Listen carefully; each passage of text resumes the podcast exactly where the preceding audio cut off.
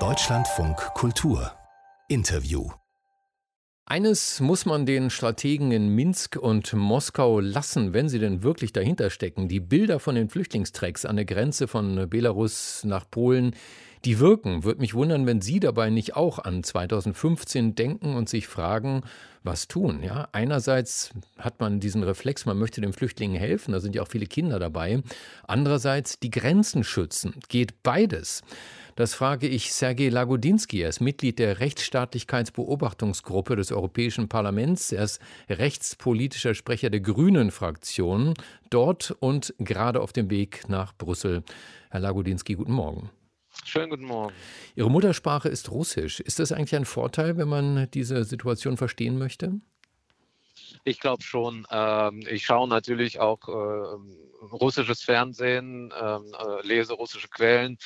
Und äh, in Belarus läuft ja fast alles, die ganze Kommunikation, auch die offizielle Kommunikation auf Russisch. Und ich sehe, äh, wie genüsslich auch die offiziellen Stellen, sowohl in Moskau als auch in Belarus, ähm, äh, den Europäern das auftischen äh, und, und zeigen, äh, wie, in welcher äh, schwierigen Situation wir stecken und äh, wie viele Hebeln sie angeblich äh, gegenüber der Europäischen Union haben.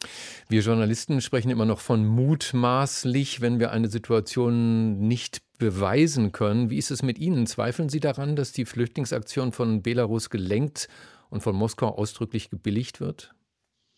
Ja, wir sind ja nicht vor einem äh, Gericht, vor einem Tribunal, deswegen erwarte ich auch keine hundertprozentige Beweise. Ähm, aber das, was ich lese, auch in russischsprachigen Quellen, auch von übrigens äh, belarussischen N G Os und Menschenrechts-N G Os, das äh, äh, deutet alles darauf hin, dass äh, es schon von Belarus auch gesteuert äh, wird.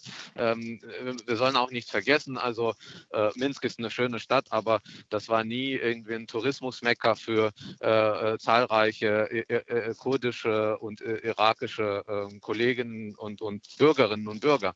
Auf einmal gibt es da Tourismusströme. Also das ist alles äh, sehr, das liegt alles sehr nahe, dass es organisiert ist und gewollt ist äh, von der belarussischen und wahrscheinlich auch von der russischen Regierung. Erklären Sie mir das. Warum soll der belarussische Diktator Lukaschenko Migranten an die Grenze schicken? Nur um die E U zu ärgern oder will er von der E U bezahlt werden, dafür die Flüchtenden aufzuhalten?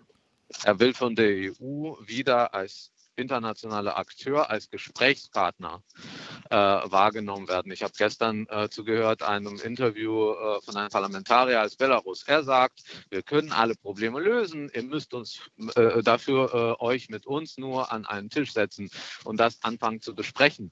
Das ist das, was sie wollen. Äh, sie waren in einer Situation, wo sie zumindest westlich äh, ihrer Grenzen völlig isoliert äh, sind. Äh, natürlich äh, waren sie mit Sanktionen belegt, Ähm, äh, schon bisher, und das wollen sie natürlich zurückdrehen. Hinzu kommen die Narrativen, die auch bei uns da sind, dass wir Erdogan und andere bezahlt haben sollen, was eigentlich nicht so ganz korrekt ist, wenn man es genau nimmt, ähm, um äh, Flüchtlingsbewegungen äh, zu kontrollieren an der Grenze zur Türkei. Und auch das wollen sie ausnutzen, um zu zeigen, äh, ihr sollt Sanktionen reduzieren, es sollte uns etwas geben hm. und auch uns ernst nehmen. Und ich, Moskau steht natürlich auch dazu. Ich habe das Dilemma benannt. Wir wollen eigentlich solidarisch sein mit unserem E U-Partner Polen. Die bewachen schließlich unsere Außengrenze. Andererseits macht Polen das mit nicht rechtsstaatlichen Mitteln, wie man hört, wie illegalen Pushbacks.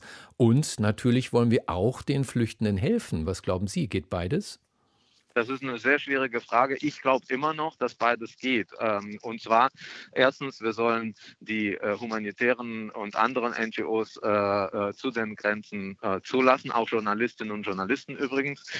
Das ist, das bedeutet nicht, dass die Grenze aufgemacht wird, ja, sondern da wird einfach mehr Transparenz und hoffentlich auch mehr Vertrauen gegenüber der polnischen Regierung so geschaffen. Wir haben ja genug Probleme an anderen Fronten. Dann lass uns zumindest hier nicht noch mehr Misstrauen aufbauen. Ähm, äh, das ist die Nummer eins. Die Nummer zwei, und das ist nicht nur Polen, wir müssen rechtsstaatliche und asylrechtliche Verfahren organisieren. Und das verstehe ich nicht, warum wir nicht die Zeit genutzt haben, die letzten Wochen und Monate. Das ist ja keine neue, keine neue Krise, äh, um ähm, ordentlicher, äh, Verfahren für die Antragstellung für diese Menschen zu schaffen. Jetzt, äh, Darauf in, haben Sie ja, recht. Die Chance haben wir natürlich vertan. Jetzt gibt es das akute Problem. Wie ist das zu lösen? Was sollte die E U als erstes tun? Ich finde, dass äh, wir sollten die Polen, äh, die polnischen Kolleginnen und Kollegen darin unterstützen. Nicht nur und nicht so sehr durch die Frontex, sondern wir haben ja auch die neuen Agenturen, die für Asylverfahren auch zuständig sind, äh, eben äh, Zentren aufzubauen und auf dem europäischen Territorium, nicht irgendwo in der Ukraine, sondern auf dem E U-Territorium Aufnahmezentren äh, zu machen, wo geprüft wird, äh, zumindest im ersten Schritt, ob überhaupt Erfolgsaussichten für diese Menschen bestehen. Und erst danach kann man sie dann auch verteilen. Wir kommen anders nicht aus diesem Dilemma raus. Haben Sie den Eindruck, für diesen Vorschlag gäbe es Mehrheiten in der Europäischen Union? Es ist schwierig und es wird schwierig sein, aber interessanterweise äh, waren äh, die Polen, häufig auch die baltischen Staaten und die Ungarn diejenigen, die immer blockiert haben, ähm, wenn es darum ging, so ein Verfahren zu etablieren, äh, wenn es darum ging, äh, Italien und Griechenland zu entlasten, zum Beispiel die, durch die Umverteilung ja, äh, der äh, Menschen auf der Flucht. Äh, jetzt sind sie dran. Ja? Jetzt ist Polen in der Situation von Italien und äh, sieht selbst, wie es ist, ähm, wenn ähm, eben diese Herausforderungen da sind. Ich hoffe, dass es da zu einer Bewegung kommt, zu einer Bewegung hin zu einer gemeinsamen europäischen Asyl- und Fluchtpolitik. Anders äh, werden wir diese Probleme auch in Zukunft nicht lösen.